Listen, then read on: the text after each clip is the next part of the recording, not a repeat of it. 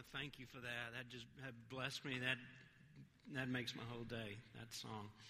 If you're a guest today, I want to welcome you and just tell you how excited I am that you're here on this day because we've got some gourmet hamburgers that are being cooked for you down there. Or if you hadn't made a commitment yet, you could change that to a cheeseburger.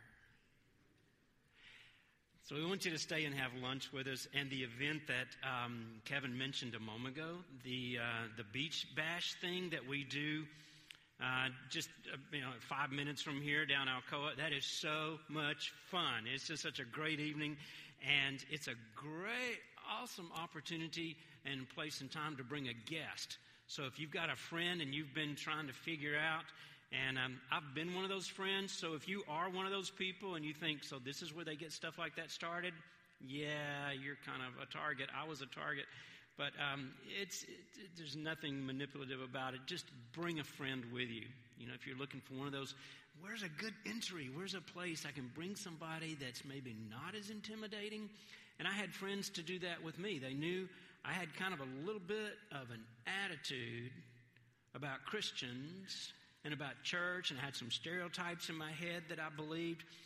So they took me to a hayride, then they took me to this kind of retreat thing, and then this, and then to church. You know, it's kind of they kind of ramped up. Not everybody needs that, but that's a great event. Just just a kind of little commercial there for you, because I don't want you to miss out on that.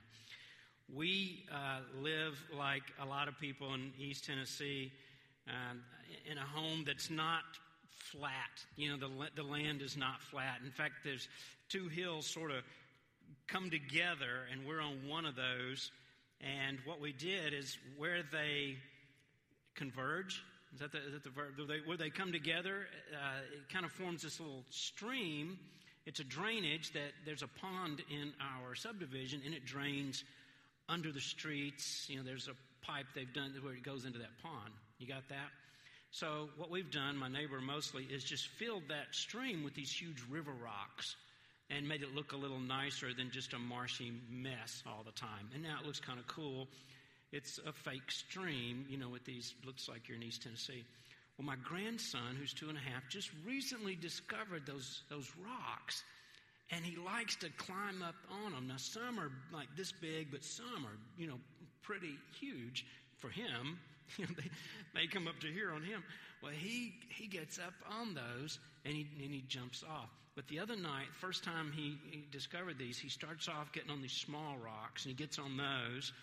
And you can see as he gets more courage, you know, and I think he gets up on, and so he, he gets up on this really big rock. It's about this high, and it takes him a little while, and he climbs up on it and he balances. And then he looks over at me and he goes, Big rock, big rock, like this little Hulk. And I thought, that is so cool. You just, you know, and uh, it's just like, you've got testosterone. You're like a little guy, you know. And, and, he was just like, look at me. I'm the king of the world. I just thought it was so cool. And, you know, just, just like that. And when we sang that song a moment ago, when Tiffany sang, uh, about the idea of God, you are our deliverer, you are our rock. You know, that's one of three titles in the Old Testament that people would use to address God when they wanted to praise or mention or reaffirm the redemptive quality about our relationship and how God is a redeemer. And they would use, they would call him rock. He's a rock. And I thought about that, and I thought about him the other night in that confidence, big rock. And I just, I wanted to just, just say, Lord, you are a big rock, you know, and you save us in such a big way. Today, we're beginning a brand new series called Something More. It's about creating a day to day culture of increase so that you can experience the fullness of a grace filled, growth centered life. Folks, we're called to live, and we've been promised in Christ a something more life. And when you read the Gospels, you never see, you never hear Jesus saying, you know, I have come to help you get by. I've come and we're going to get through this barely together. We're going to, you know, we're going to scrape. I'm going to give you just enough to get through your life. Never hear him saying that. Instead, he promises his followers an abundance of everything so that we would be overflowing with joy beyond our circumstances. That we would have love beyond reason. That we would have peace that would pass understanding. We wouldn't get, why am I so peaceful right now and I shouldn't be? He promises that you're not going to have just surface, surface level relationships and everybody's acquaintances. He says, No, I want to give you depth. And I want to give you a connection, a personal connection to brothers and sisters and like minded friends everywhere you go. He said, That's what I've come to do.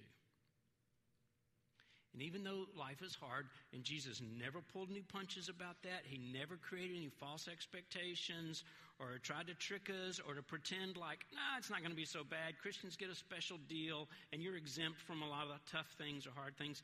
No, he didn't say that.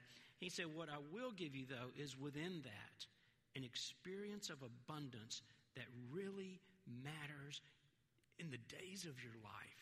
You'll have a different life and a different quality of life. That's why Jesus said this in uh, John chapter 10, verse 10, which is a familiar scripture for a lot of you who maybe have been coming to church or you're, you're in Christ. He says this He said, I have come that they may have life and have it in abundance. I didn't come just to give you a little bit of life and, you know, put you on that support system, you know, where it's, if you've ever been, you know, in a hospital room where somebody's on with a machine and you think, man, that's just keeping them going. I think sometimes we think that's the deal about faith, or that you feel that way, right? I mean, even as followers of Jesus, there's times we feel like I'm putting one foot in front of the other, one step in front of the other, and that's all I got. That's all I got. Jesus said, You know what? I, it's not just for that. There's something more. It's what I need. It's what we all need. And every day, this is how this series kind of came about. Um, every day I encounter people. I'm like a professional Christian, so I'm around. I'm around a lot of Christians, so I try to push myself into circumstances or environments where I'm not around. If you're, if you're not a follower of Jesus today, I'd like to get to know you. I haven't always been. Um, but if we're not careful, those of us who are, we end up living in a bubble and we're just all around each other all the time. And that's our total experience. So the thing with me is, is I am around other Christians uh, quite a bit, and the thing I've noticed is that their lifestyle could be more accurately described as something less. Me too.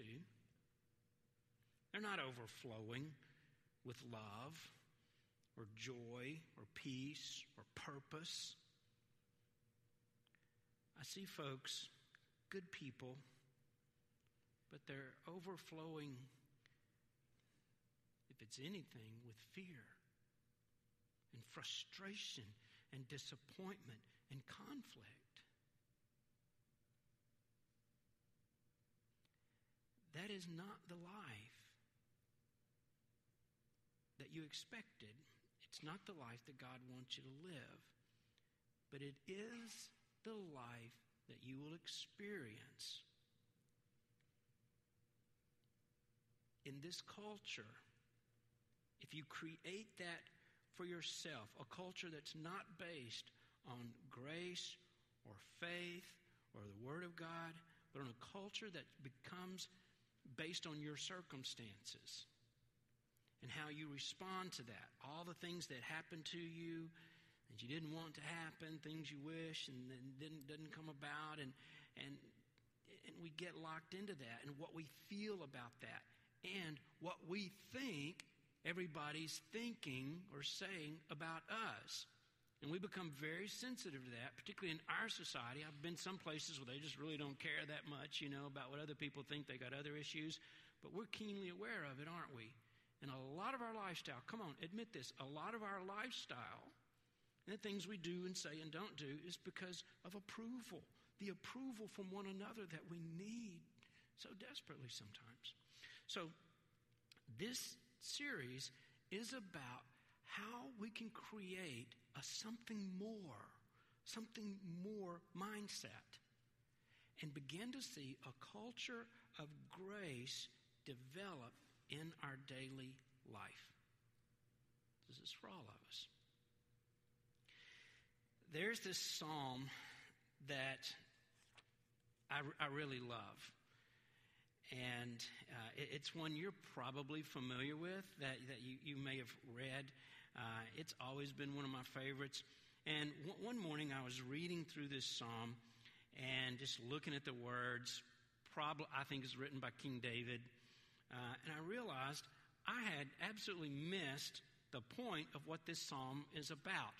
And I've been trying in the last year or so to read Scripture in the way that it was intended to be read in the context, because I I've grown up as a part of that generation of Christians where we take verses and we put them on T-shirts and bumper stickers and coffee mugs and umbrellas and and plaques, you know, that are everywhere. And that's okay. I think that's really cool to have scripture all over the place. But sometimes we take that out of context and we make it mean whatever, you know, we kind of fit it to the to what it should mean. I'm trying to think of something, and if you're wearing a shirt right now in scripture and you go, "Oh, great, he's going to like Jesus juke me about my shirt." I, I don't mean to do that, but um, okay, I was in a I was in a race. It's like a it's like an offhanded way to mention, yeah, I was in a race, in this big race. I won it, like got a trophy. Not exactly. I don't think I remember the trophy, but uh, there was a guy there who had a shirt and says, "I can do all things through Christ who strengthens me." And I said something about, "Hey, that's a, what a great verse." He goes, "Yeah, I can run this race. I can do that." I think I don't think that's what that means. That because you're in Christ, you're going to win this. You know, that's you get what I'm saying. Uh, the most famous one. Okay, I'm going to hurt you. You're going to mess with you because this was probably like your wedding day verse, and you're going to go, now you're liberal. Um, okay, Jeremiah 29 11. I know the plans I have for you. God was talking to Israel, not you. Okay, I'm sorry. Now you're mad for the rest of the day. I'm just kind of kidding, all right? But what I want to do is to be accurate with this and let you know it is for you. Scripture is for you. And, and, and let's, let's get, and this is one boy, I think we've overlooked, and I read it wrong, but it's even better. And it's even deeper and stronger and more meaningful to me in the way that it was written. So it's Psalm number 42. And even this morning, I went on a walk. And if you don't have the U version app on your phone or your tablet, that is so great.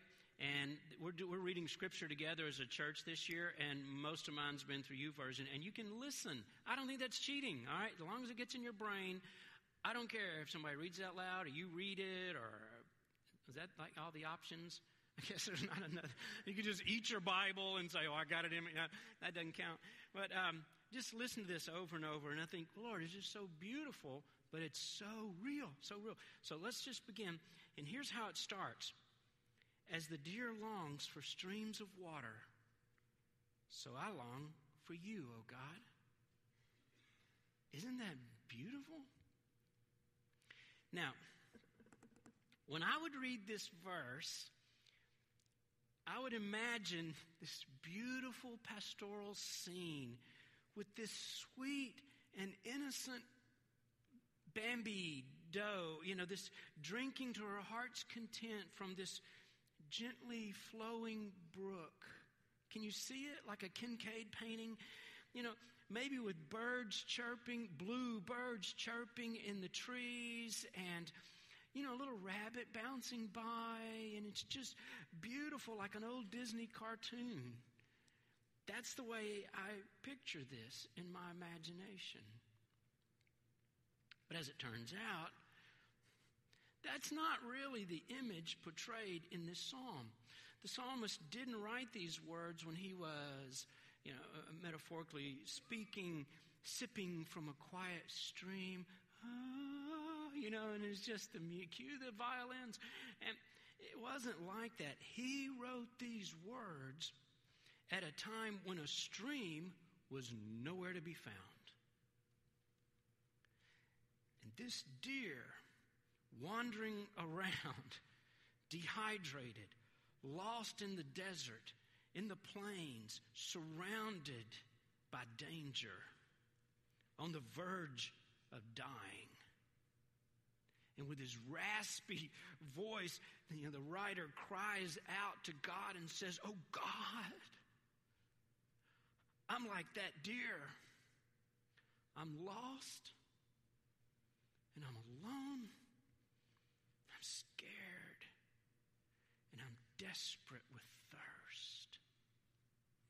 And if some of you were honest in the way that you prayed today, that would be more like the way you would sound in some of the things we do say.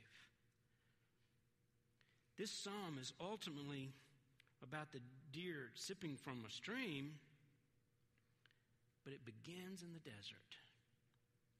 And that's where the psalmist was, so to speak, when he wrote this. Now, if you're thirsty and you want to turn your something less life into a something more life, then today's message is for you. You've come to the right church today. Today, we're going to begin to journey through, and we're going to use this psalm and discover how we can experience a thirst quenching, soul satisfying, the real, genuine presence of God.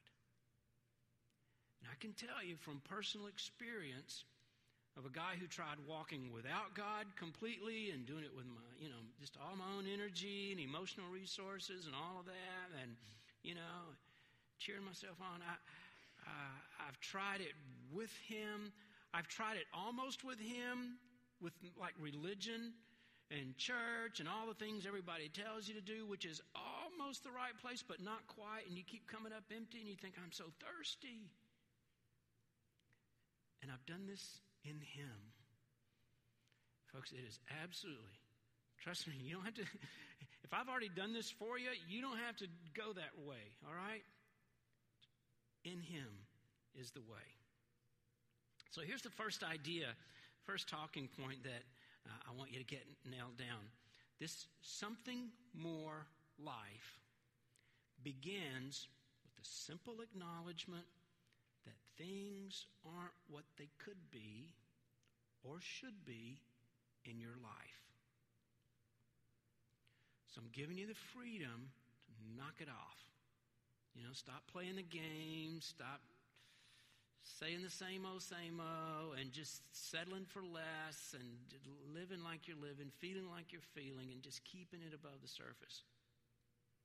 You know, physical thirst is the body's way of telling you something's lacking. You're not getting what you need, and, and that something is water. And in order to be healthy, you got to stay hydrated. Physical thirst is a signal.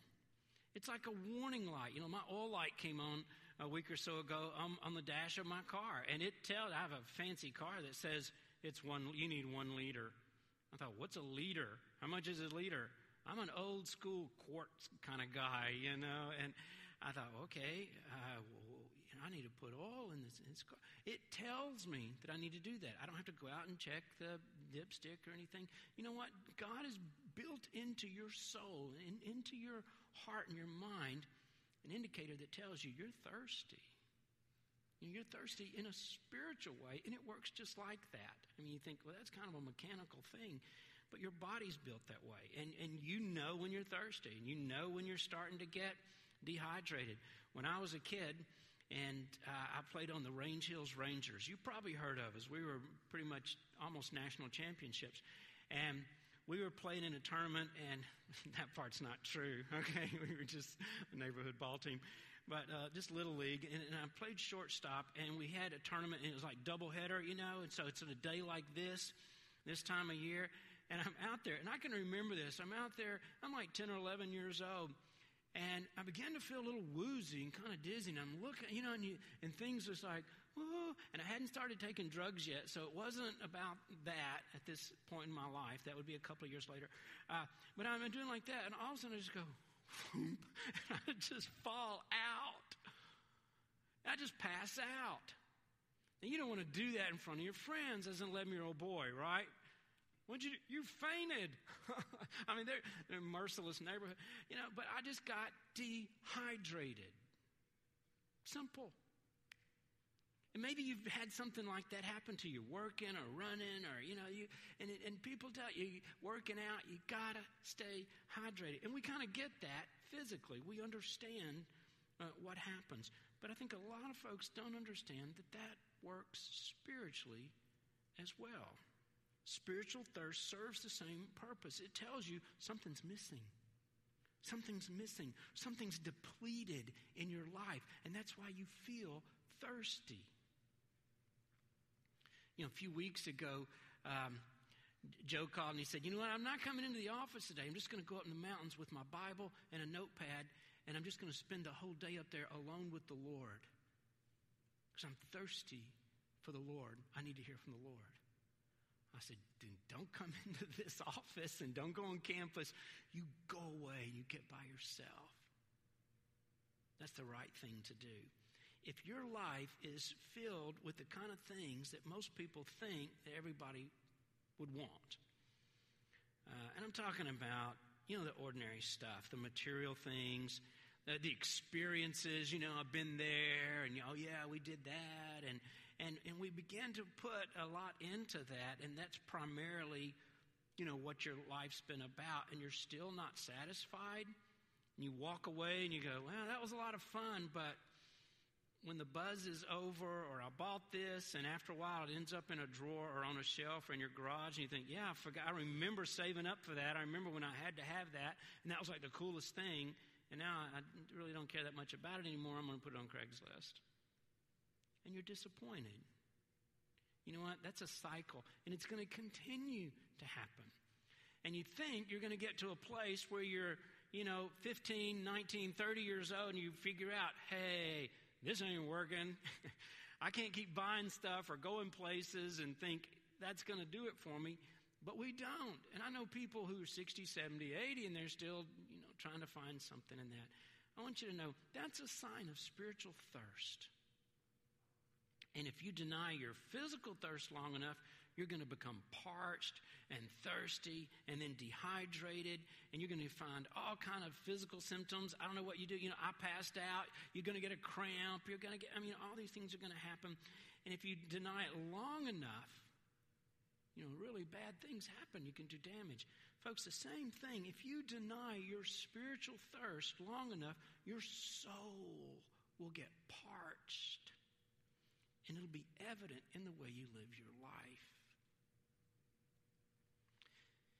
The sad thing is, is that even though your body won't let you ignore your physical thirst forever, many people will live their entire lives without ever even acknowledging their spiritual thirst. They just resign themselves to something less lifestyle. We settle for an emotional and spiritual mediocrity, and we say to ourselves, you know, I, I think this is as good as it's going to get. Uh, all the flowery language that Jesus used in this abundant life. I think that was just sort of poetic. That was over the top, but this is the real life. This is a nitty gritty, and this is as good as it's going to get. That's not true. And if the enemy can keep you believing that, you'll always live a something less life. And my prayer has been this weekend that even when I got to this part of the message and I start saying these things, that there would be something in you that maybe would be awakened or nudged forward, and you'd think, no, I don't want to live this life. And yes, I am thirsty. And that God would begin to give you the grace to start feeling that thirst in a spiritual way, in the same way that you do when you're physically thirsty. I was trying to think of a way to illustrate that. I came up with a way, and it's not real polite, but have you ever been out shopping or hiking or somewhere and you, you got to use a bathroom? And, or driving on a car trip and your dad says, We're not stopping. You know, that's what we do. We don't stop. We, we lock in.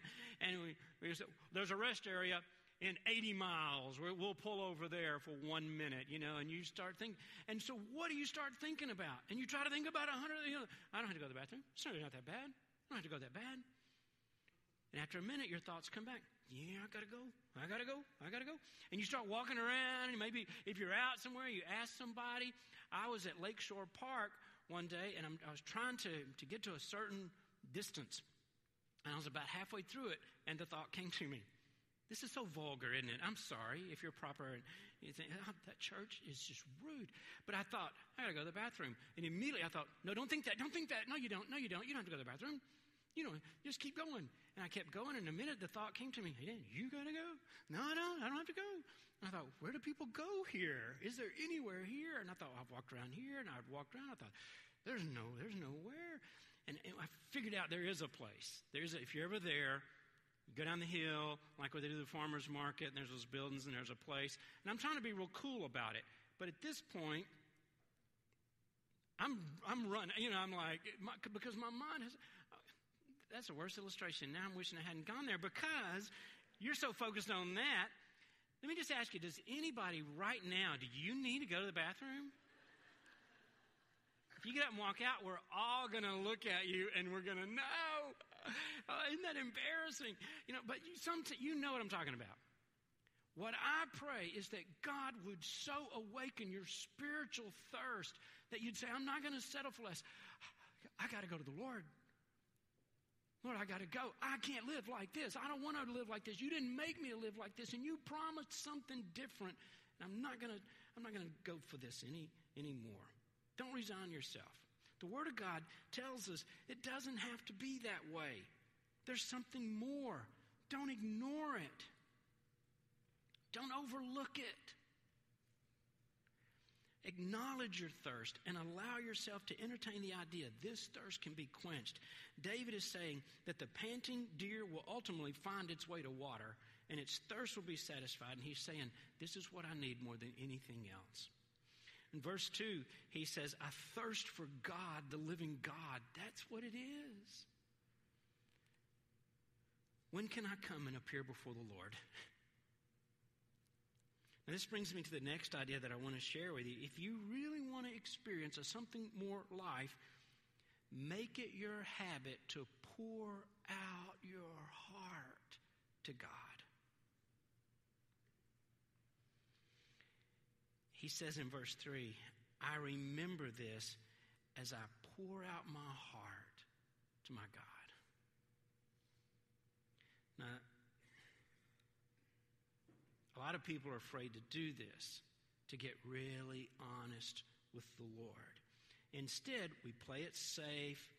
You fill your prayers with polite or memorized religious phrases and cliches and things you've heard um, other people say, and you repeat those in the same way, and they're meaningless. Listen, God already knows what's going on in your life. He even already knows what's going on in your heart. And you can lie to others you can even lie to yourself. You can even make yourself believe what you're saying. But you cannot lie to God. If you pretend in your prayers that everything's okay when you know it's not, don't think you're pulling one over on God. Don't think that He's that easily fooled. Some reason, that doesn't stop us from trying, does it? I want to say something I hope just gives you liberty and just sets you free. prayer time is not a performance. It's not a job interview. There's no pressure there to put your best foot forward. Now, I'm a pastor, and one of the things we get called on to do sometimes is to pray publicly. And I get that. I can remember the first time somebody called on me to prayer, and I thought, ah, in front of people out loud? And all I knew to do, you know, I thought, well, do I imitate? Oh, thou most holy, and righteous God in heaven and Father of, you know, and just say stuff. Or do I just talk? And at that time, I didn't know just to talk. And later I was embarrassed, and I told a friend that was in this little circle of people praying, I said, I'm really embarrassed because I don't know how to pray. He goes, Man, I like the way you pray because you didn't say all that stuff. And I go, Yeah, I want to learn all those things. He goes, No, no, no, please don't learn all those things. But sometimes I'm at maybe a funeral or a wedding or a ball game. They've called on me to do the invocation or a banquet or a dinner. And I've noticed something about my prayers. They're not the same as I pray when I'm walking. or when I'm by myself. They change. They get pretty. and they get they get eloquent. And they're they're not these oh, you know, kind of prayers. Listen, just pray. The time you spend in prayer is a time when you're so free, and it's such a privilege. And you can be gut level, no holds barred honest with the one who already knows everything about you. C.S. Lewis, in his book on prayer, said this We must lay before him, I wish I could do it in a British accent. We must lay before him what is in us, not what ought to be in us. So when you're frustrated, and discouraged and disillusioned and discontent, it's okay. You can tell God about it. Many are surprised. I was surprised when I read some of these prayers in the Bible, like Job. You ever read Job's prayers or David's or these Psalms, and, you, and you're struck by how honest and how raw it is? And you can see in these Psalms over and over and over, especially David, you know, he just doesn't hold anything back. He just tells God about his feelings and his fears. And even this text in verse 6, he said, I am deeply depressed. Some of you need to go home and say, God, I'm depressed. I'm scared. I'm anxious. I'm angry. In verse 9, he says, Why have you forgotten me? think, should I say that? Why have you forgotten me? Why must I go about in sorrow because of my enemy's oppression? They're the bad guy, I'm the good guy. Why am I the sad one? Why am I the victimized? Why? Lord, I don't get it. You ever thought that? Of course you've thought that. And it's at this point of gut level honesty that God is able to do some of his finest work in your life. Some of his best things begin to happen. And let me make something clear. When, when I'm frustrated with God, I know deep in my heart who's right and who's wrong uh, in the situation, and I know who needs to change and who doesn't need to change. Um, but I also know that until I get honest with what it is that's in my heart and going, what's going on in my life, that things are never going to change and I'm never going to change. That's where it starts. And that's what happens in those moments of honesty and of vulnerability. You're going to begin to recognize what a bundle of contradictions you really are. And you're going to begin just to put that out there with the Lord. And you're going to find yourself leaning into faith one minute and doubt the next minute. And you can just say that. And God, I'm trusting you with my future, but yet I'm going to complain about this. And something starts.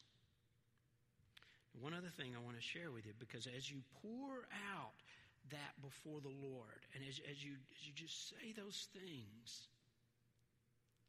this is the time to remember the faithfulness of God. And it's good to be brutally honest and open up in your prayers and express everything in your heart. But that's not where it should end. It doesn't stop there. You also need to take some time to reflect on all that God has done for you. Listen to what the psalmist says in verse 4. I remember this as I pour out my heart, how I walked with many, leading the festive procession to the house of God with joyful and thankful shouts. Because I was a worship leader. I was leading everybody in worship. And I still remember the tears rolling down my face and how, oh, just how full of you I was. I remember that. In verse 6, he says, I'm deeply depressed. Therefore, I remember you from the land of Jordan and the peaks of Hermon and from Mount Mizar. Verse 7 Deep calls to deep, and the roar of your waterfalls. All your breakers and billows have swept over me. Now, that's a curious phrase. I like deep calls unto deep. You know, we've even got a worship song that we do about that. What that really means is deep is a way of saying the sea or the ocean or the water. You know, we say, I'm going out on the deep, you know, into the deep or on the deep blue sea. And deep calls to deep means like one wave is looking over its shoulder, so to speak, um, and saying, Come on, follow me. And then the next wave comes, and then the next wave comes. When Kathy and I were first married, we went with her parents to Indian Harbor Beach in Florida. And I think she and her dad were out in the water and they're like digging with their toes, uh, getting sand dollars. And I think that's what, I don't know what they were doing, but they were out playing in the water. Anyway, the, the, the, the water got really bad. And the wave, she couldn't see him. She's kind of like standing with the back, and it would just knock her over. And I, being a loving, strong, you know, husband who cherishes his wife just thought it was the funniest thing. You know? And I was just sitting up on the, the thing, and I, and I, I, I told my mother, watch it, look at, look at, look at, look at this, look at this. So Kathy gets up, and by this time she's got, you know, her bathing suit's like full of seashells and sand, and she's kind of like that. And she gets up, and just as she gets her footing, another wave just knocks her down.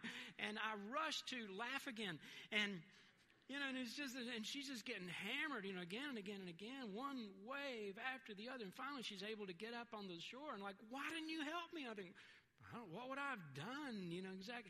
New husbands, beware, pay attention, get, you know, get this, rush out there anyway. Um, and it's, don't laugh, don't laugh. Uh, that's what this verse means. And some of you know that because you've had trouble like that, haven't you? And wave after wave, deep calls to deep, doesn't mean just like one thing. Wouldn't that be good if life just one thing happened? And then a little while later, another little thing happened. But it doesn't work like that, does it? It's like wave after wave after wave. And it's just crashing. That's what this is talking about. And that's what he says as I reflect on this. And in verse 8, he says, The Lord will send his faithful love by day, and his song will be with me in the night. I think to take those mental journeys back to the best days of your life and the times when you could see God works, it kind of helps put the problems of today in perspective because we forget how God came through for us. He's not a one and done time kind of God. He, he blesses us one day and then not the next day. That's not the way He works. We need to remember that if God did it once, He can do it again. And You've already been through some stuff, right? You've already had your heart broken. You've walked some hard ground. Listen, He didn't leave you when that was over. He's still there. And whatever it is you face now, this next wave, He is with you now, just like He was then. And you got through that, and God gave you victory, He's going to do it again. He's going to do it again. And just to hear that sentence may be why you're in this room today. Because we're tempted to think, well, the good times are over, I had my chance, or I blew it, God helped me out once or maybe twice, but He's not going to do it anymore. No, He's going to do it for the rest of your life. So that's not true. So, so if you're thirsty today, it doesn't mean God's given up on you. Uh, and you don't recall those things just to be nostalgic. You need to remember the past in order to ignite your faith so you know and you remember He can do it in the future. Now, there are two ways to do that. You can look at all these characters, all these people who lived this in Scripture. You can look at other Christians you know and see how they, you know, God just came through again and again and again and worked in all these people's lives.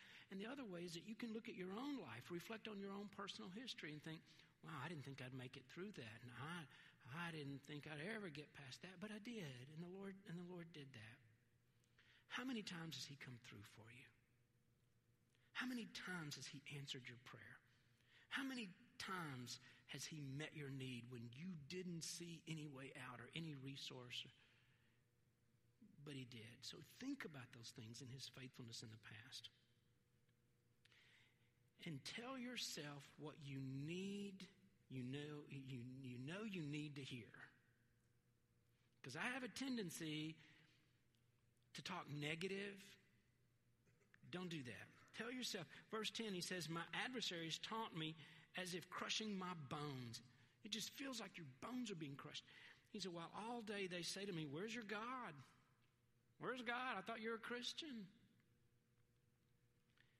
And there's going to be a lot of those voices in your life, in your world. You'll never make it. God's forgotten about you. Why don't you just give up? You've always been like that. Listen, you've got a choice. You can listen to what they're saying, what they're telling you, or you can tell yourself what you need to hear. David did this all the time. He was real discouraged once, and in 1 Samuel 30, verse 6, he says, But David encouraged himself in the Lord his God. Now, there'll be times when your thirst is at a peak and there's nobody around you that seems to have any interest in encouraging you or helping you or lifting you up. That's when it's up to you to encourage yourself, to find your strength in the Lord. And that's what we see in Psalm 42. David gives himself some encouragement. Listen to verse 5. Why am I so depressed? Why is this turmoil within me? Put your hope in God, for I will still praise Him, my Savior and my God. Verse 8 The Lord will send His faithful love by day, His song will be with me in the night, a prayer to the God of my life.